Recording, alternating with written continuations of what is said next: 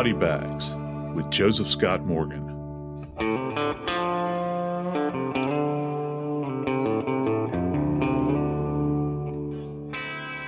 We've waited for months now trying to understand the dynamics of the injuries that were sustained by Paul and Maggie Murdaugh.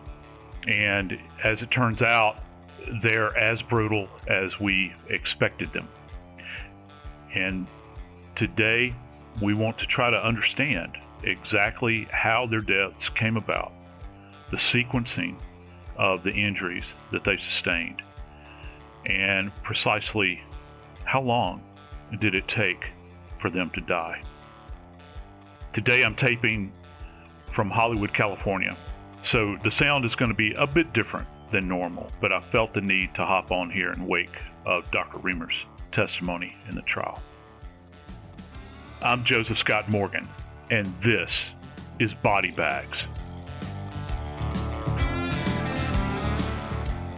Joining me today is Dave Mack, reporter with Crime Online. Dave, as I mentioned in the opening, we've been waiting some time now for the testimony of the forensic pathologist, and here we have it before us. It certainly sent a shockwave through that courthouse. The lead up to testimony of Dr. Ellen Riemer, as you mentioned, this is the one thing that people have really been waiting for. Alec Murdaugh is on trial for the murders of his wife and son. So Maggie and Paul, they were both murdered on June 7, 2021, on Murdaugh property. They were both murdered within minutes of one another and they were both murdered with different weapons. There's a lot to unpack here. Dr. Riemer was testifying about the wounds to Maggie and Paul. As we begin, I have to ask you a very specific question. I thought we're at trial, you're going to show us pictures. We're going to see the pictures of everything that's going on with Paul and Maggie Murdaugh. And what they did first, though, Dr. Riemer used poster boards of male and female diagrams. Why would that happen, Joe? When we look at autopsy photography, first off, for those that are not familiar with the trauma at all, and keep in mind, this is being used as a descriptor, as an illustrative aid for a jury that is comprised of laymen. Maybe there's a nurse on there, maybe somebody served as an EMT at some point in time, but when you begin to get into this fine a detail when you're talking about trauma, it looks like somebody's nightmare. You know, when you're looking at this tissue that's twisted and blown apart, and you can't pick out specific anatomical landmarks. So, a lot of it goes to orientation, a lot of it goes to the idea of the extent of the trauma. And Dave, I got to tell you, I've seen it. I've seen it done kind of both ways over the years. I've seen people demonstrate with photography, and then they fall back to a diagram, an anatomical diagram. And those diagrams that they're using in court are specifically blowups of what's used at autopsy, where you have a silhouette, where it's drawn out, and you can kind of appreciate it. But in this case, they kind of flip the script. They presented this thing in court, and she's got these two diagrams up on an easel. We go with Paul's first, which these injuries are just beyond the pale when you begin to consider we're talking about two shotgun blasts. And so the jury is looking, they're looking at these diagrams, which are essentially kind of like outlines of bodies, and they're seeing it from a clean perspective, okay? So when you see it from a clean perspective and you can begin to see, okay, well, that's his shoulder, that's the side of his head, that's his chest, this is his back, all of that stuff. And you begin to see these little defects because she's drawing with both a red and a black marker. The red, I think, was indicative of entrance wounds, the black, indicative of exit wounds. Suddenly, the jury has an orientation to anatomy here. Okay then it's at that point in time, after she's gone through this, she's talking about direction of fire, and she goes into great detail about all of these elements. That's when the prosecution introduces the graphic photographs, which, you know, by all of the descriptors from everyone to a person that was in the court, they were so shocking. When you compare and contrast this, they put images up of Paul throughout this case. They put images up of Maggie throughout this case. People have seen it in the news. But now, you see what the real end result was. You see what happens when somebody is shot with a shotgun and essentially a high powered rifle.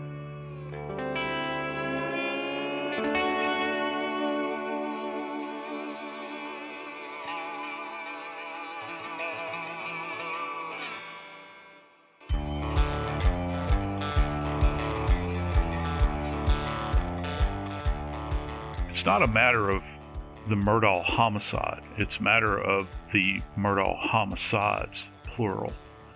We've got two. And you can only imagine that once you make it through just one of these deaths, Paul, namely, uh, that you're thinking, you know what, I, I got to say, I, I, don't know if I can take any more, but you, you have to move on to Maggie then. And it just, it's insulting to the senses, I think, or probably a better word is assaulting. They did go into great detail in breaking these cases down. And whether you like it or not, that's just the nature of what you have to do in court when you're talking about homicides. During the opening statements, the defense and prosecution both alluded to the injuries, but in particular, the defense statement was very graphic about what happened to Paul, about the second shot since you mentioned there two, you know, we've got Paul and Maggie, and looking at both of these one at a time, it's believed that Paul was shot first. He was shot twice, but he was the first of them to be shot.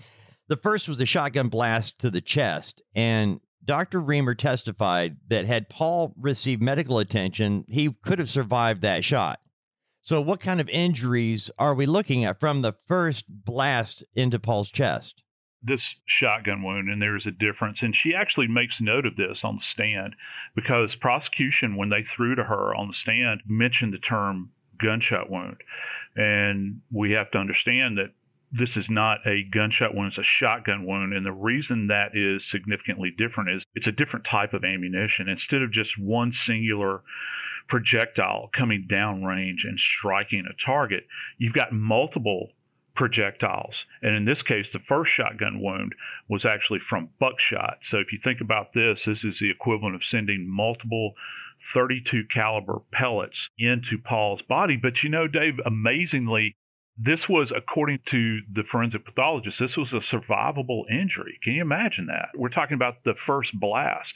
It lines up so that when this weapon is fired, it's fired into his right side essentially, or into the right aspect of his chest and travels across the center of the body.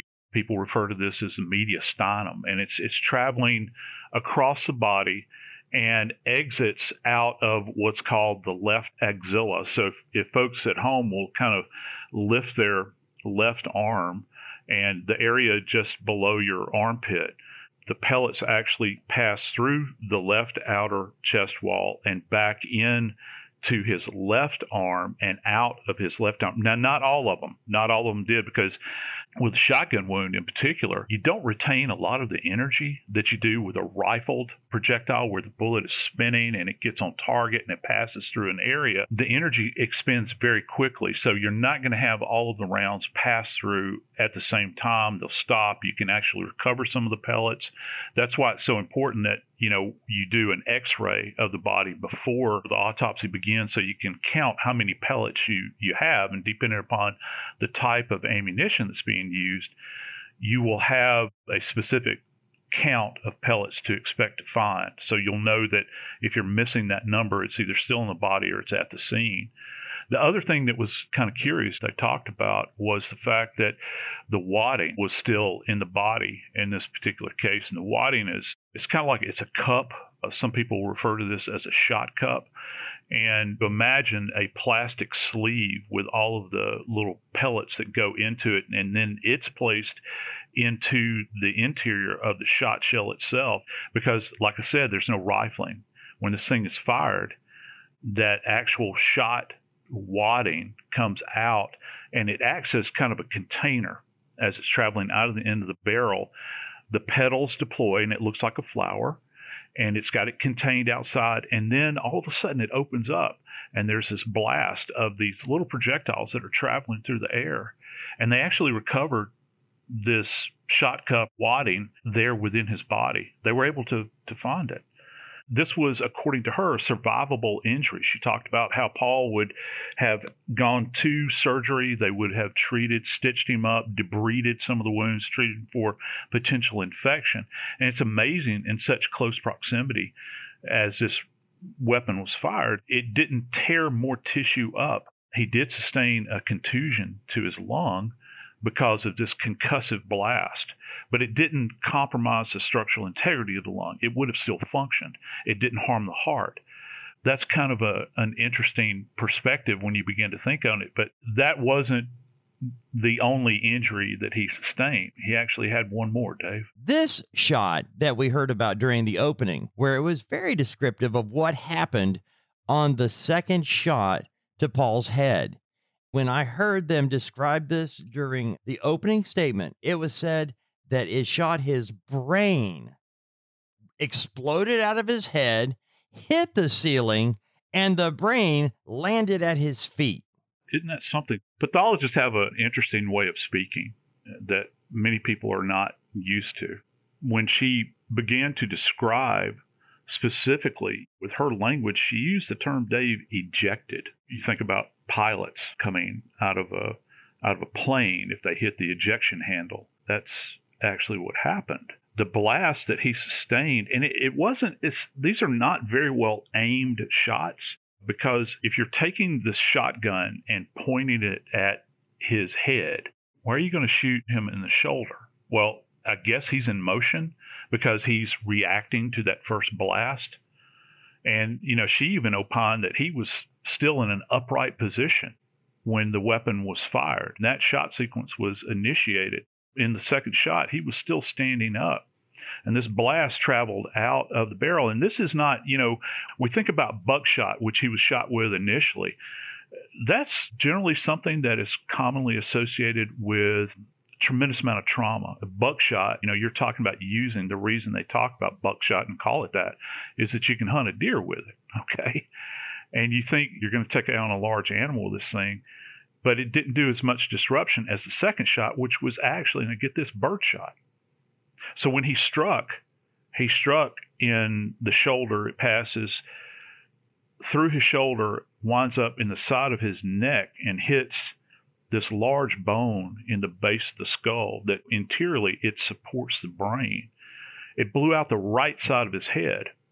Here's kind of another another interesting little cue to this, Dave, is that they and I think that this probably really caught people off guard, is that they described removing Paul's brain from the scene in a bucket.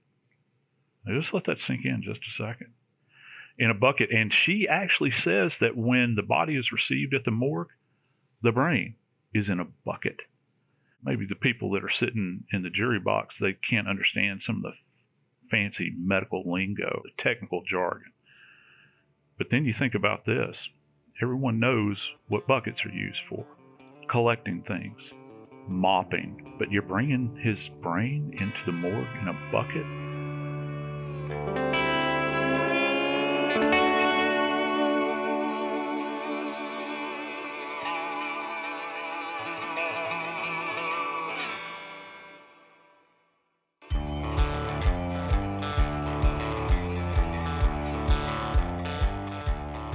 If Maggie is present when the shotgun blast initiate, and this is her child, my goodness, what, what in the world was going through her mind at that moment time? Does she have an awareness where she turns, she looks at the sound?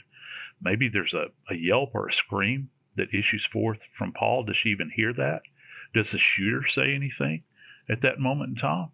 You've suddenly got this just rain of tissue and blood that is settling in this place, not to mention, you know, the smoke that's kind of rising up from the shotgun blast that's taken place. There would even potentially be a smell in this environment of burned gunpowder at that point in time. I don't know really the dynamic for me is still very confusing. There was something said during opening statements. You know, we heard the part of the brain being ejected, hitting the ceiling and landing back at Paul's feet.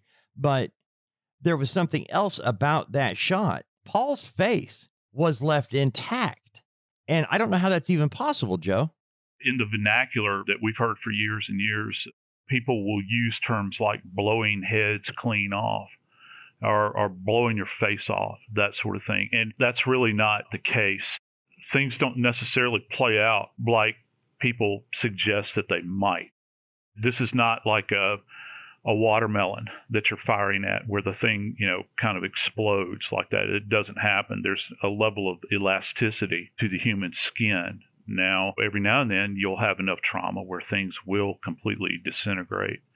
But in this particular case, what she did describe, let's just say just arbitrarily, he was laying there on the ground. The blast did not involve his face to the extent where his recognizable features were, were disrupted. And it was concentrated on the posterior, the back side of the head, which, of course, as you and I have already stated, this ejection took place and, you know, the brain essentially exited the cranial vault. But his face would still be recognizable. And uh, one more thing, I'm glad you mentioned this because I just got to thinking. She was asked about range of fire with Paul. And I think this plays over into Maggie as well with her injuries. You know, range of fire with Paul, he had stippling.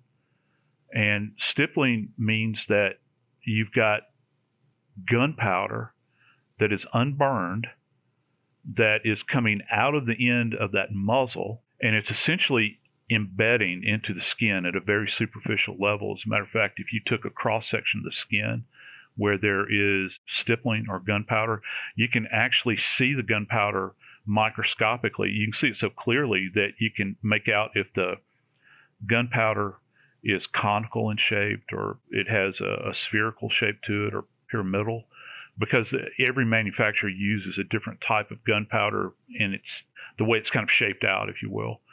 So that was there, but there was no soot, which means that soot arrives from burning gunpowder.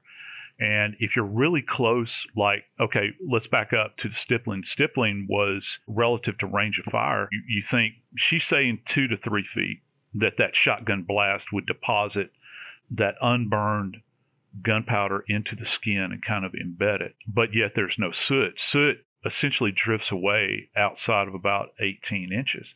So when you're looking at this, you're thinking she can at least give us a theoretical construct here about how far away the end that muzzle was. And these things are so dynamic, you can't necessarily pin everything to it.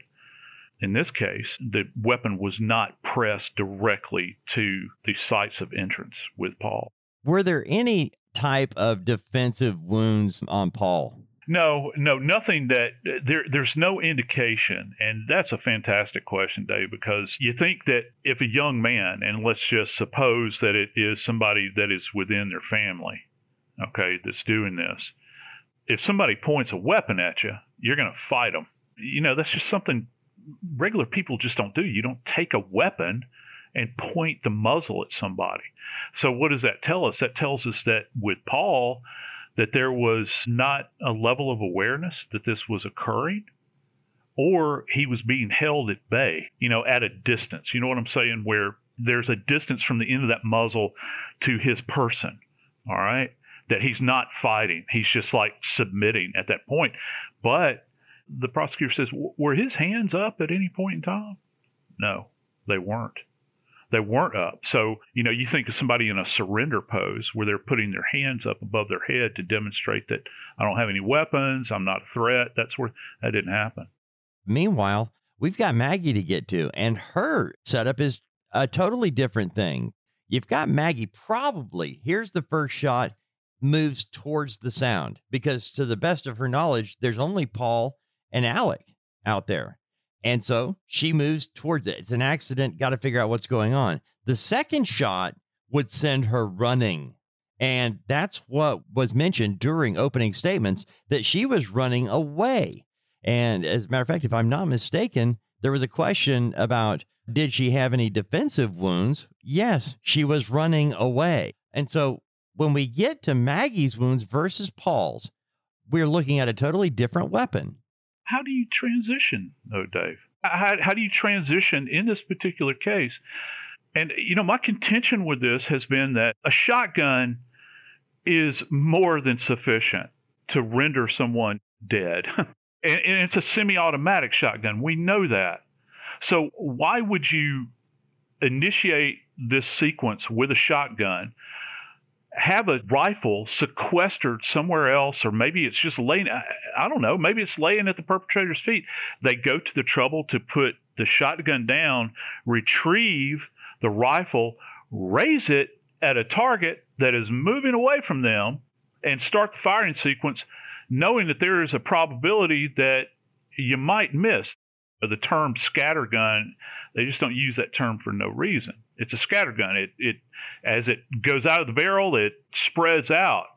And that's the beauty of a shotgun is that even if you can't aim well, you can impact a target with it, not with this rifle. That's why they're talking about sequencing of I don't I don't remember, Dave. I think it's either four four to five shots. I think that there was one where they're talking about that there might be an entrance and a re-entry and that sort of thing. Riemer actually explained that Maggie Murdaugh's injuries, she had five gunshot wounds from at least four gunshots. Right. And when you look at these injuries, you can actually have a round that will, say, for instance, pass through one anatomical area of the body, exit, and dependent upon position that you're in, say that you're in a position of submission where you're kind of bent at the waist, for instance, and that round enters the body, it can actually pass through, say, and just throwing this out there, it passes through the the posterior chest, the back, exits the anterior chest, the front, and then maybe re enters the abdomen. That happens. And the reason it happens, particularly with a rifle, is because there's so much muzzle velocity involved in this thing. I mean, this is a robust round that we're talking about. One thing that I think of when I think of a rifle is shooting from a bit of a distance. But in this case, there was stippling around Maggie Murdaugh's wounds this is what kind of shocked me. I really wanted to ask you because the first two shots apparently had been fired from within three feet. A yardstick, that's it, and he's got a rifle. Yeah, how do you how do you transition? How do you transition? I keep asking that question. How do you go from a shotgun, which is, and it's not what they're opining is, even though they don't have it, they're not suggesting that this is like a tactical shotgun that's got like a short barrel they're not actually talking about that. They're implying that this is a, a shotgun that would be used to hunt with. And you want a long barrel. These have a long barrel, okay, because it, it improves your aim. You've got this robust shotgun here in your hands. You're going to fire this thing. And then after you fired it and probably not emptied it because, you know, the shotgun, depending upon the configuration, it can hold five, maybe even six rounds. Well, you've only fired two times out of it. So you're going to put this thing down, pick up a rifle, which, as you mentioned, is a rifle that is set up to fire at great distances. You know, you think about like a, and it's not the same, but a, a 5.56, uh, also in civilian caliber 223, which approximates what our military uses, okay, the M4 carbine. You think about that and it's good up to 300 yards away, Dave. I mean, you're absolutely right. It's at a great distance. This is a 300 blackout. This is a more robust round. The diameter of it's bigger. It's it's closer to. It's not a 308, but it's closer in diameter to a 308. It's more robust than say what our our military carries, and it's still got a great reach to it. But it's used as a tactical weapon where you can go into the thing. You can fire it at great distances, but you can also utilize it if you're sweeping a room in the military or, say, with the police and a SWAT team. It doesn't have a, a long, long barrel length most of the time. Sometimes it will, but most of the time it's more compact. So, again, we go back to the utility. What, what were they thinking, this perpetrator? What were they thinking in this particular case? It just, it boggles the mind as far as I'm concerned. And so you've got the first two shots fired within three feet. Maggie apparently goes down. She's on her knees. And according to Dr. Riemer, shot fired into Maggie's abdomen while she's standing causes her to lean over and fall forward. She's on her knees. Two fatal shots to the head. She's on her hands and knees. And now you're going to a kill shot. Yeah, not not one but two. And Dave, the fact that you mentioned the nature of this gunshot wound to the abdomen is it's important to understand this and I'm, I'm gonna I'm gonna definitely understate this and do a disservice to this. So forgive me in advance. This would have been like getting hit in the abdomen with a 10 pound sledgehammer swung by a 300 pound man. All right. So when she contracts like this and goes to the ground, she's in a position where she's non ambulatory. She's not moving. She's had the wind knocked out of her at this point in time. I mean, can you imagine the horror at this point? Because she is alive at this point in time. There's an awareness. I keep going back to that term. There's an awareness of what's going on. You mentioned the, proverbial coup de grace, two gunshot wounds to the head with a high velocity weapon. And we get some sense of the dynamics of these injuries. And you hear the term defect in pathology. They're not talking about like something like a defective instrument or something. Their defect actually means an opening or a hole. So they'll say, or it's an injury. So instead of saying gunshot wound, they'll say defect. So you've got a series of defects that are in the body where she's trying, Riemer's trying to make sense. And this brings us back to what we had said earlier. If it's this difficult for the forensic pathologist to kind of figure out the sequencing of these wounds, and I think this is kind of a, an interesting point, how much more difficult is it going to be for a jury?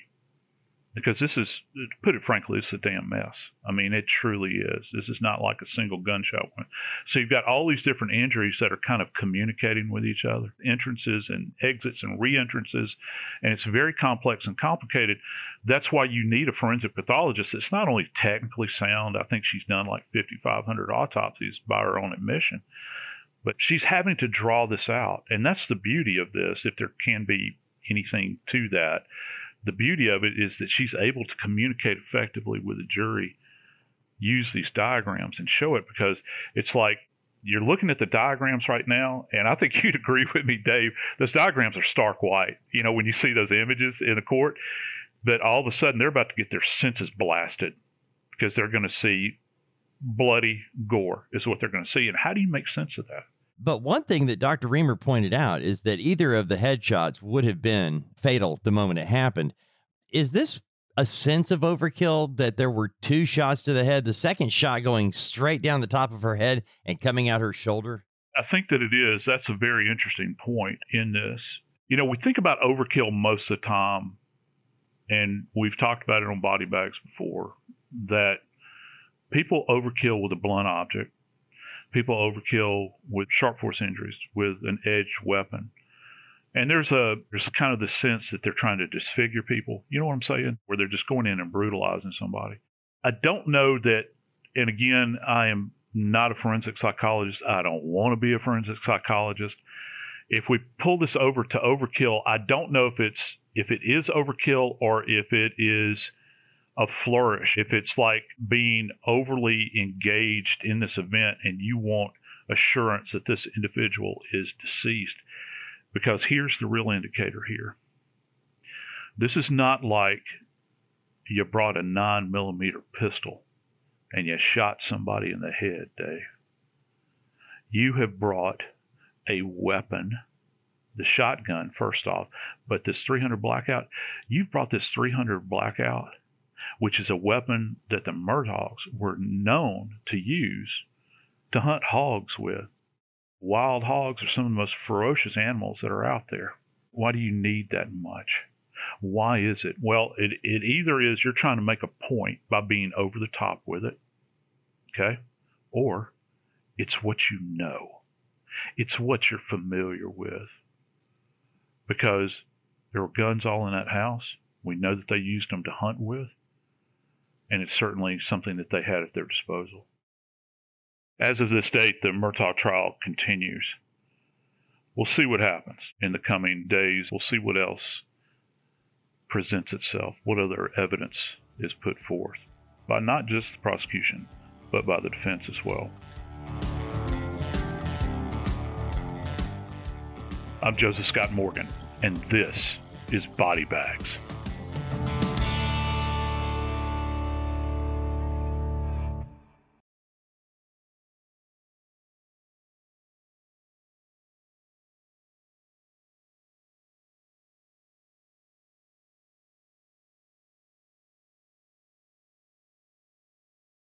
This show is sponsored by BetterHelp. It's a simple truth. No matter who you are, mental health challenges can affect you, and how you manage them can make all the difference. That's why everyone should have access to mental health support that meets them where they are and helps them get through. BetterHelp provides online therapy on your schedule. It's flexible, simple to use, and more affordable than in person therapy. Connect with a licensed therapist selected just for you. Learn more at betterhelp.com. That's better.